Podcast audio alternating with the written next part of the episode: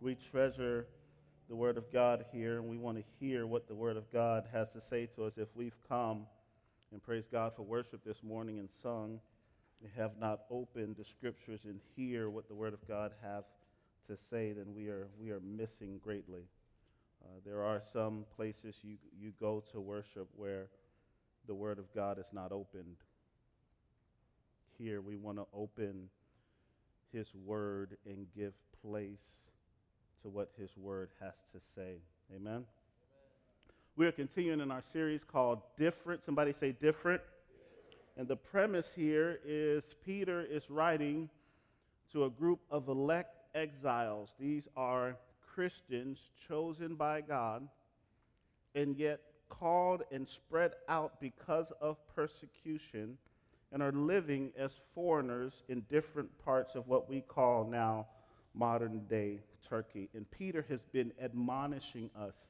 If you're here this morning for the first time, praise God. We're so glad you're here. You've caught us in the middle of a study on First Peter, and we've learned quite a bit in, in these first three chapters or so. We've learned stuff like God has given us a living hope that is able to stand against the adversities of life. Christians, one of the things that set us apart and make us different is Christians know how to take a licking and keep on ticking. We are resilient, not in our own strength or tenacity. Our resiliency comes from the living hope that God has put in us. He's given us an imperishable inheritance. We've learned that we've been redeemed, we've been brought back by the precious blood of the Lamb, Jesus Christ.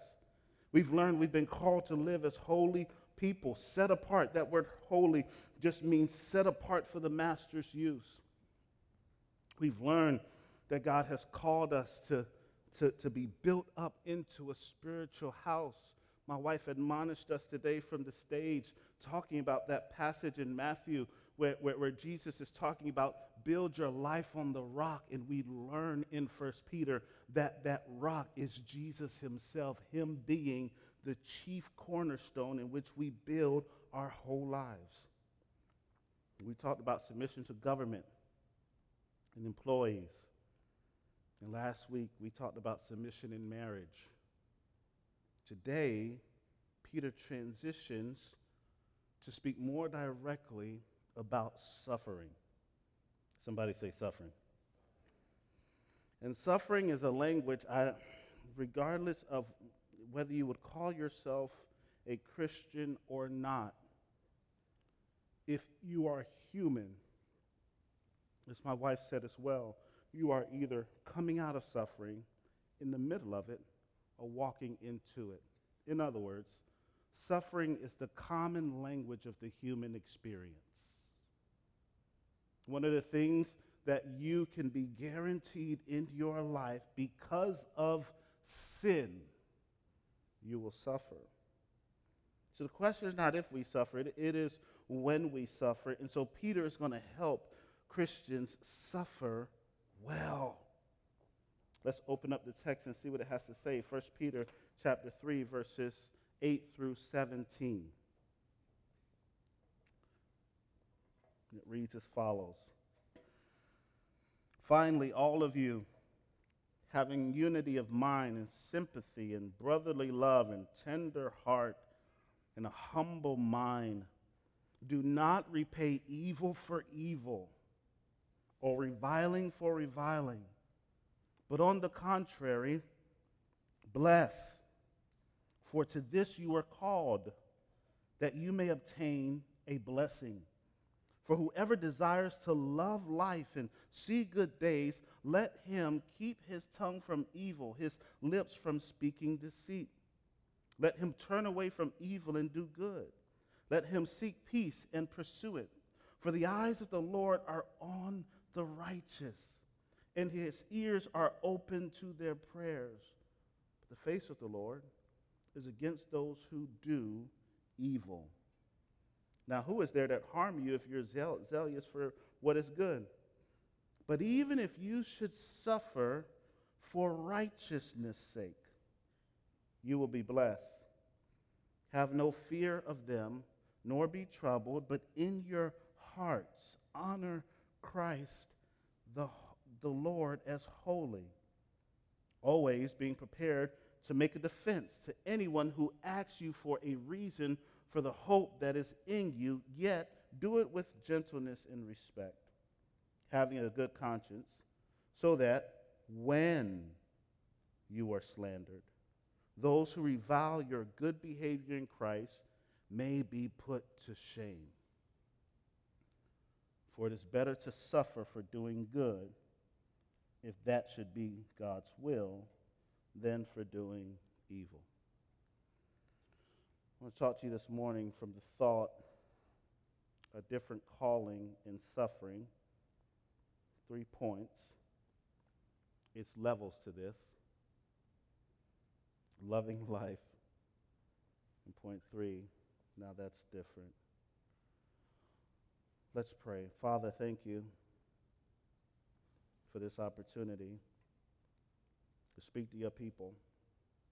I believe you want to say something to someone. I believe someone has walked in here this morning in the midst of the trial of their life. God, I pray that you would speak to your people, that you would encourage their hearts. Someone in here, God, is on the verge of making a decision on whether they're going to do it their way or your way. I pray that you would speak to your people and instruct them from your word. God, I pray for those that are weary and tired and frustrated. I pray for those, God, that are about to throw in the towel. Oh, God, strengthen the ones you died for. Strengthen the ones you love. And God, I stand as your vessel to be used by you. Would you use me for your glory? In Jesus' name, amen. Family, this ain't no easy text. You've read it, you've, you, you, you've heard it. Uh, this is a challenging passage of Scripture to teach um, as we read through what God is commanding of His people. And, and, I've, and this has been a, a, a long week of prep for me. And, and I'm going to be honest, I spent a lot of the week just stuck on how I'm going to share this with you. And I had to, I had to call up a lifeline. Um, I, I, one of the privileges that I have in pastoring is my father also pastored for many, many years. And so I called him up and I read the passage to him. And so we're there and we're chopping it up and we're talking about Peter and we're talking about suffering. And as we're talking about suffering, he starts telling a story that I've never heard before. Now, he's been my father all my life. But the story he dived into is he's recalling his own suffering I had never heard before. He starts talking to me about what happened to him on his job as an electrician. He was an electrician for over 35 years. He starts telling me he, he started his job in 1976. Started telling me how he was so excited that he was he, that he got this job and it was a good job and it was a county job so it had benefits and it had retirement all built into it he was excited when he started this job and, and i was excited too but all i knew was dad got up, he went to work, and he came home. Here's what I didn't know that on that job, he faced discrimination. For two reasons, he recounts, these are his words, because he was a Christian and because he was black. At that time, my father, I didn't know this, was the only black person in his department. And he said, oftentimes he would be mistreated by the other white employees. That they would refuse to ride in the truck with him when all the other electricians rode together to certain jobs all over the airport. That he was overlooked time and time again for raises and promotions. That all the other electricians got to take their truck home, but be, because of my father's stance, again, his words, for his faith and his race, he wasn't allowed to take his truck home until he lobbied and advocated for himself many, many years later. So for 25 years, he was the only African American and the only Christian in his department. And he would say, because he was the only African American in his department, uh, uh, the, the whites didn't want anything to do with him. And then the other uh, African Americans in different um, departments thought he was all of that. So he didn't have friends that were African American, and he didn't have friends that were white. So he's just walking this thing all alone for 25 years. He had challenges at home, so he would have to come home and deal with the challenges at home. He, he, he was a pastor who was working full time, so he had to go to the church and deal with the challenges at church and folk getting sick and folk getting married and folk having to be buried. And so he's dealing with trial upon trial upon trial. And all the while, we just see daddy come home with a smile, not knowing what he was enduring. So, of course, I said to him, First of all, why didn't you tell me that years ago? Secondly, how'd you do it? How'd you, how'd you endure? How'd you gather yourself to deal with that? Here's his response. Rodney, it was, it was hard. It was lonely it was tough. Footnote we have people in this church who grew up without fathers. And maybe as I'm sharing this story of me talking about my father, it could be building some type of resentment in you right now. Some of us have great relationships with our fathers, and praise God for that. Some of us are brand new fathers, and we're trying to work our way through how to do that well. Can I talk to the brothers in the room for a moment? As you go through your go through, don't just tell the good stuff. Tell the next generation how you suffered. Tell them how you blew it. Tell them how you didn't know where dinner was coming from. Tell them how you were confused about what the next five years of your life would look like. Don't just tell them, God brought me through. Tell them the whole story. So when you tell them the whole story, you show them your humanity and your dependency on God the same way they're going to have to depend on God. So, Pop, how did you do it? He said there was this closet at his job, this electrical room that, that from time to time he would walk in and it was quiet and no one else was there and he would just pray and walk and walk and pray and cry out to God about his frustration. He said he would carry his, his, his New Testament in his truck, and because nobody else was in the truck with him, he was good to read his New Testament in the truck.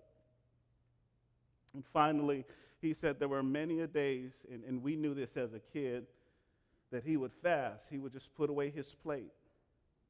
And mom would just say, Dad's on a three day fast. And the kids would get happy. More chicken for us. If you, you don't want to eat player, that's on you. I didn't know he was putting away his plate because the only way he was going to get strength that he needed for the journey ahead was not found in comfort food. It was found, like Dre said in prayer, from the bread of life. You see, he had meat that we didn't know of yet to sustain him in the midst of intense suffering. You see, he said, Rodney, there are things I had to pick, let, let go. There are things I had to pick up. I had to let go of my strength and what I wanted to do to pick up his strength. I had to let go of my wisdom and how I wanted to respond to pick up his wisdom. I had to let go of revenge and retaliation for his unfailing love. I had to let go of my tongue that wanted to respond in spite for the tongue of the learned. I had to let go of my hard heart of bitterness for a heart of clay. In other words, and this is his words, this is where I get my first point from, it's levels to this. Now, he didn't say it's levels to this because he doesn't know that, you know, what that means in our culture. He just used the word levels. Now, I want to be clear. I am not saying if you don't deal with suffering well, you're not a Christian. My, my, my job here is not to question the authenticity of your Christianity, but my job here this morning is to say and to call you from spiritual immaturity into spiritual maturity, because one of the ways that we know that we are maturing is how we respond to hardship. Hebrews chapter 5, verses 12 through 14 says this For though by this time you ought to have been teachers, you need someone to teach you again the basic principles of the oracles of God. Here's my encouragement to you, GF grow up.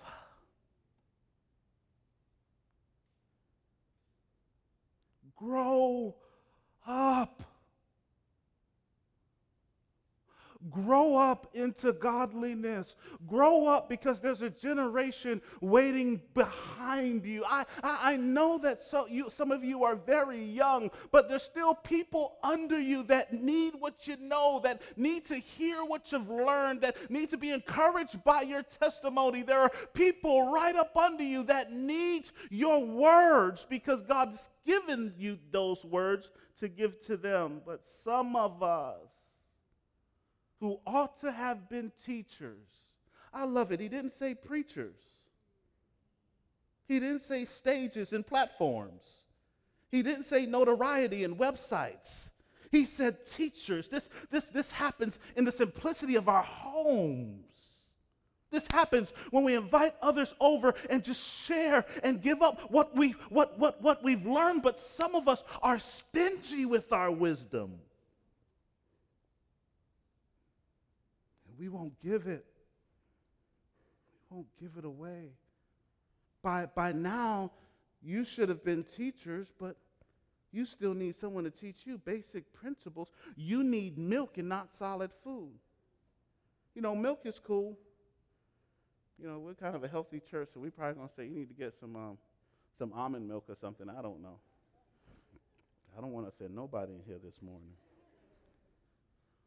Milk is cool, but Milk, there, there's no chewing involved in milk. I just get the milk and I digest it. But with meat, you see, my teeth have to be developed for me to handle meat, solid food. Paul is saying here, the person that is ready for meat is mature. For have his powers discerned and trained by constant practice to distinguish good from evil. This sermon this morning is not Christianity light. This sermon is meat. Amen? I want to talk about clarifying suffering, just as we talk about this as a word. For the rest of this book, we're going to say over and over and over again. So when I say suffering, what do I mean? Let me tell you what I don't mean. Suffering uh, for righteousness' sake is not when you're fired from your job because of your bad performance. Some of us are more guilty of this than others. Some of us think that the, my, my boss don't like me. No, he doesn't like the fact that you're late. He doesn't like the fact that your reports are always a week after the due date. Or, I don't know. I'm also not talking about suffering when somebody breaks up with you. So you're dating somebody and it doesn't work out and they break out with break up with you and now you're saying you're suffering and you're going through your go through. That, that, that could be a type of suffering, but that's not what I'm talking about when I say suffering for righteousness' sake. I'm not talking about suffering for righteousness' sake when some, something bad happens to you, like you get in an accident or somebody steals something from you. Like I, I had, had car trouble with both of my cars in a 24 hour period. But that's not the suffering I'm talking about. Bad things happen to people all the time. When Peter talks about righteousness, he's talking about uh, suffering because of your faith in the Lord Jesus and your obedience to what he says. So if you are dating someone, you're you know a couple months in, and, and you're a Christian, and, and they say they're a Christian, but then they say, Well, when are we going to sleep together? And you say, What do you mean? And they say, No, what do you mean? And you say, I thought you were Christian. I am Christian. Well, you know what the scriptures say about that. No, what does it say? Well, we're not supposed to do that until we're married. Are you serious? You still subscribe to that? Come on. If you hold your ground and say, no, no, I will not sin against my God that way. And they say, well, well I'm out. I mean, you cute and everything, and you cool to kick it with, but I'm not, I, I ain't ready to get married. It should have been something that was talked about on date one. Anyway. That's suffering for righteousness' sake. Or, or Mark talked about um, his wife um, just making a decision to, to walk away from her job because of some ethical things that she disagreed with on her job and that she was pulled into. That's, that's an example of suffering, uh, not, not just because we live in a fallen world and bad things are going to happen, but suffering because you were taking a stance for your faith. Does that make sense? So Peter is going to encourage us now. I'm done with my introduction. Let's look at the text. Peter starts by saying, All of you, all of you. In, in, in this phrase, Peter is talking to the church. So, what's important for you to understand so far is that the church matters. Your gathering, your coming, your belonging matters. This church is a hospital for sinners. It is the gathering of the believers. It's where we encourage each other and love one another and comfort one another. It's, it's, it's, it's the place where we meet. And what Peter says by saying this phrase, all of us, here's what he's saying the church community matters. And here's what he says to the church five things. I'm going to go quickly. Please pay attention. Number one, be of one mind. That is, be established establish in what you agree to be true. He says, show sympathy. In other words, weep with those that weep, rejoice with those that rejoice. This word sympathy could also be summed up um, it's, it's what you are feeling in my heart. So if there's someone in our church that's going through, we, we should be coming alongside and feeling that. He says that you should be practicing brotherly love because we're a family. That you should be tender hearted, or in other words, big hearted in our compassion towards one another. And then finally, of a humble mind. That means courteous to one another. In short, what Peter says here is we need to love one another. And the reason why Peter is telling us to love one another is because when we are suffering, it's hard for us to be loving we are most prone to snap on folk when we're going through. As a matter of fact, some of y'all have already developed that third sense to kind of sense when you're about to get snapped on. And you just know today's not the day. Some married men in here, you figured it out. I'm going to stay out of that. Let me go back to my notes. I to mess with that. It's hard to love when you're suffering. What Peter is saying here, this is not a feeling, this is a decision of the will. Then Peter starts talking about not just loving in our church community, but what happens when you are loved, when, when, when you are not loved by the people not in your church community. How do you respond to that? He says, do not pay, repay evil for evil or reviling for reviling. He says, in other words, or instead, or on the contrary, bless, for you were called to be a blessing. This is tough stuff.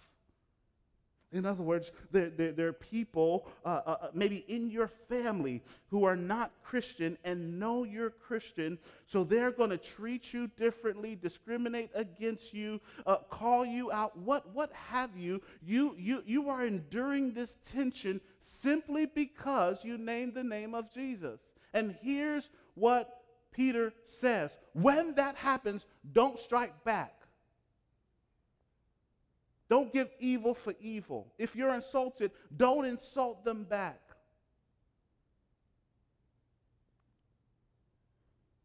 In other words, on the contrary, bless them. Because he says, in so doing, you will inherit a blessing. One of the things that should mark us as Christians, help Lord, is how we bless people who don't like us. It's quiet. This is not new. We, we, we've gone through the Sermon on the Mount earlier this year where Jesus says, Love your enemies. This is not new. But Peter is admonishing us again because these are people that are in exile up under persecution. And here's what Peter is saying Your persecution does not give you a right to come out your face.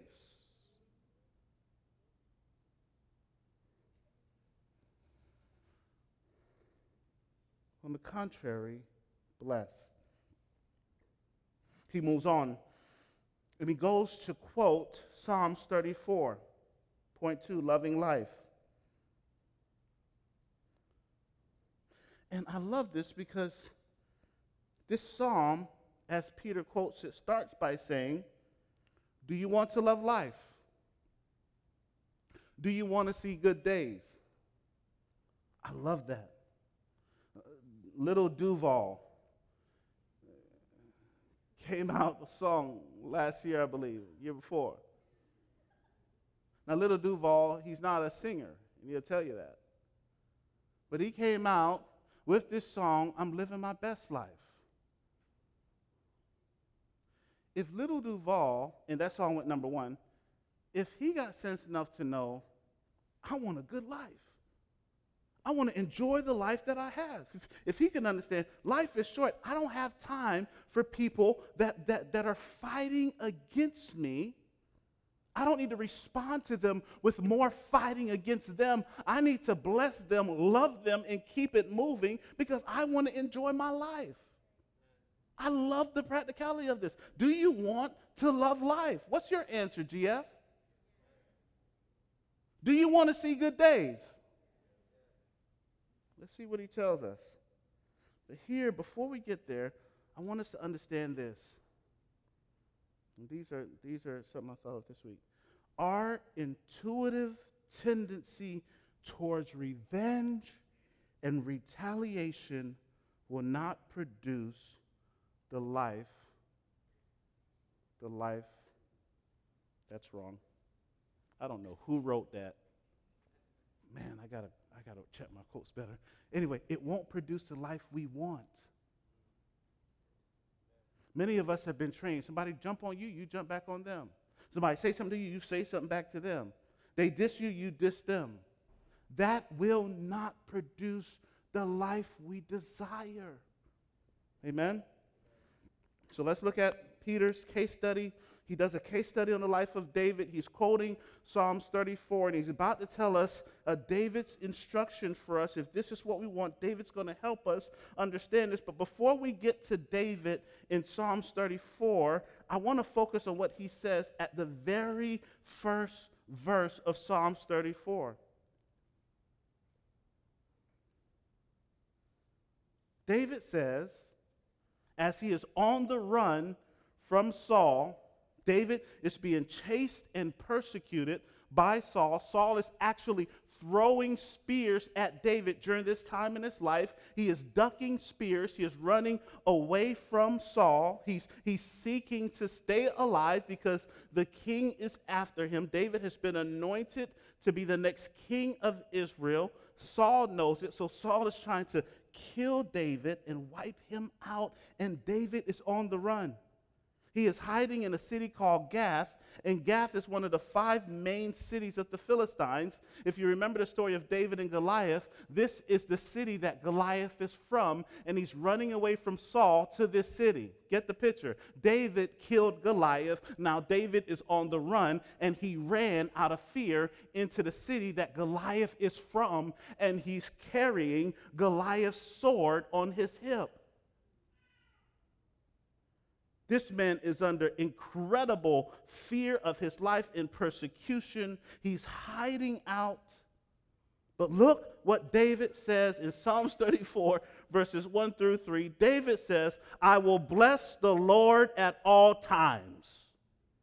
His praise shall continually be in my mouth.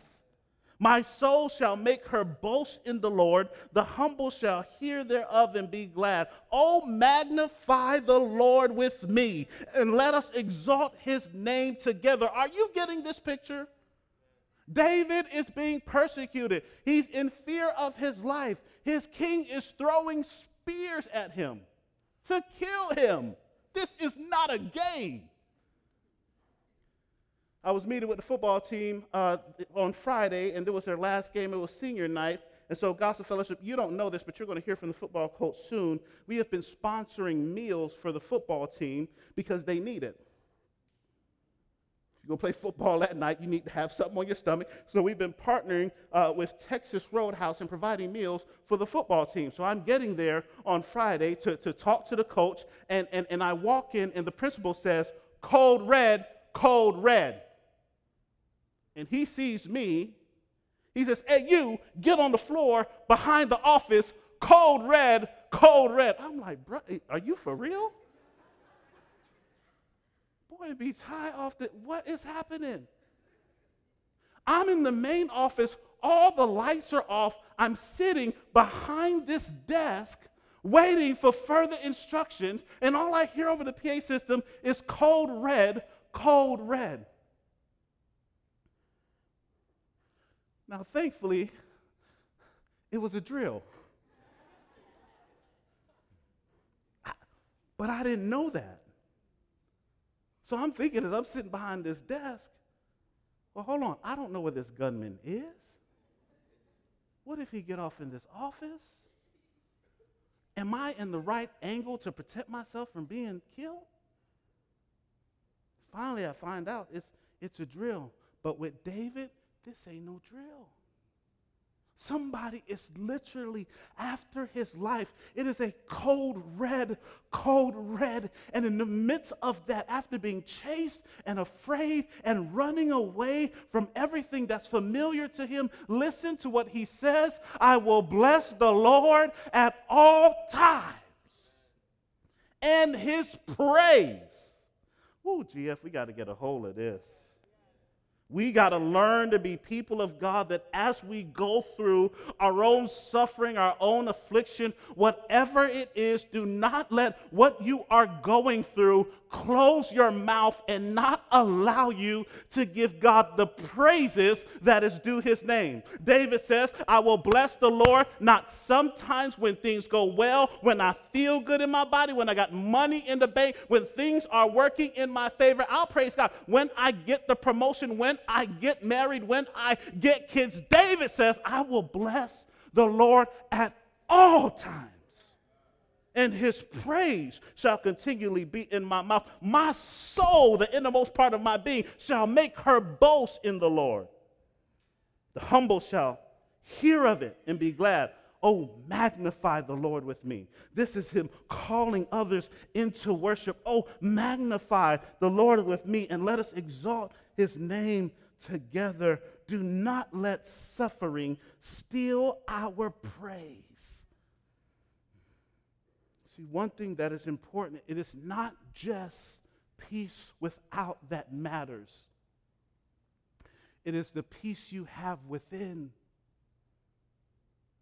You see, some of you all, you want to be, you tell God in your prayer life, Lord, I'll serve you if you do this for me. Lord, if you open up this door, I won't miss a Sunday. God, if you give me that promotion, I'll be as generous as you want me to be. David says, Don't you wait till something happens to do what you ought to do, but let praise be in your mouth continually. Here's what he's getting after it's not just about peace when things are well on the outside, it's about peace within. Some of you all right now are in the challenge of your life and you're thinking, man, I just need this to change, and I need that to change, and I need this to change, you need to surrender your life to God and look to Him to be your strength so you can have the peace you need inside, even when everything is crazy outside. David continues Whoever desires to love life and see good days, let him keep his tongue from evil and keep his lips from speaking deceit. And let him turn away from evil and do good. And let him seek peace and pursue it. Do you see all of this going on? In other words, David is giving us categories in which we need to surrender to God. Category one keep your tongue. When you are suffering, this is not the time to lash out in deceitful speech with evil lips, gossiping, slandering. He says, Man, keep your tongue from evil. Turn from evil, he says. And then lastly, he says, Seek peace and pursue it. And, and then he tells you, why he wants you to do these things. Number one, keep your tongue from deceit because the Lord's ears are open to your prayers. Do you see that in the text? When I am suffering, the, the, the way I can keep my tongue from deceit is surrendering my tongue to the Lord and then taking that to the Lord in prayer. Why? Because his ears are open to me. He wants to hear what we have to say concerning what we are going through. He wants us to take our cares and our complaints and our afflictions to Him because His ears are open. Not just that, He tells us to turn from evil. Why can we do that? Because God's face is against those who does evil. I love this. Sometimes, as I read passages like this, what are the questions that come up It's where is the accountability? Where is the justice? Well, God says clearly in this text, He's the one handling the evil because God's face is against those that does evil. And then lastly, He says, seek and pursue peace because His eyes are on the righteous. You see, I can seek to be at peace even with my enemy because his eyes are on me. Last point. Now that's different. Look at verse 13. Now, who is there to harm you if you are zealous for what is good? But even if you suffer for righteousness' sake, there it is, you will be blessed. Have no fear of them, nor be in trouble. I closes this. Here's what Peter says do good. In other words, he's, he's assuming in verses 13, he's asking this question now, who is there to harm you if you're zealous for what is good? Peter is saying, for, for, for, for most of us, if we're doing good, there's not going to be a ton of people chasing us down to persecute us we're doing good.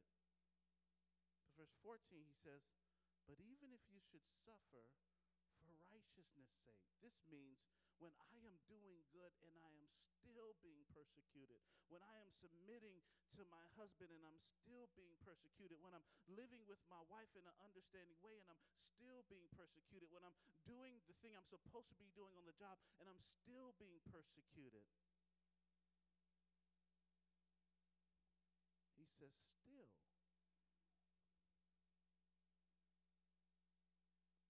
Suffer for righteousness' sake, and you will be blessed.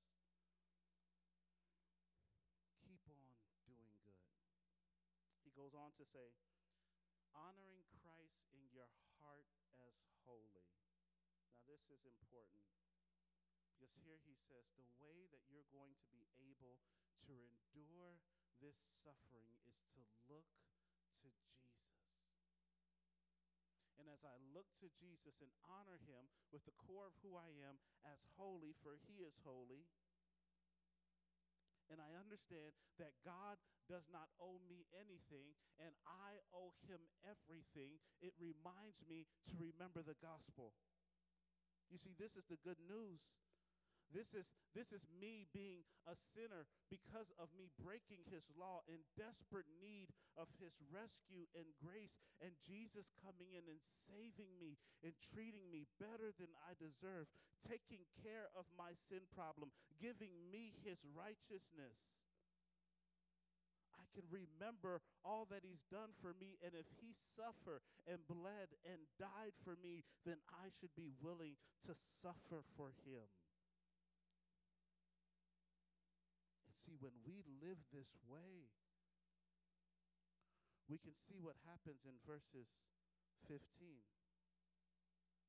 Verse 15 says this But in your hearts, honor Christ as Lord, as holy. Always be prepared to make a defense for anyone who asks you for a reason for the hope that is in you, yet do it with gentleness and respect. In other words, when I live this life this way, people start asking questions. People start asking us, How, like I asked my father, are you able to endure this? Glad you asked.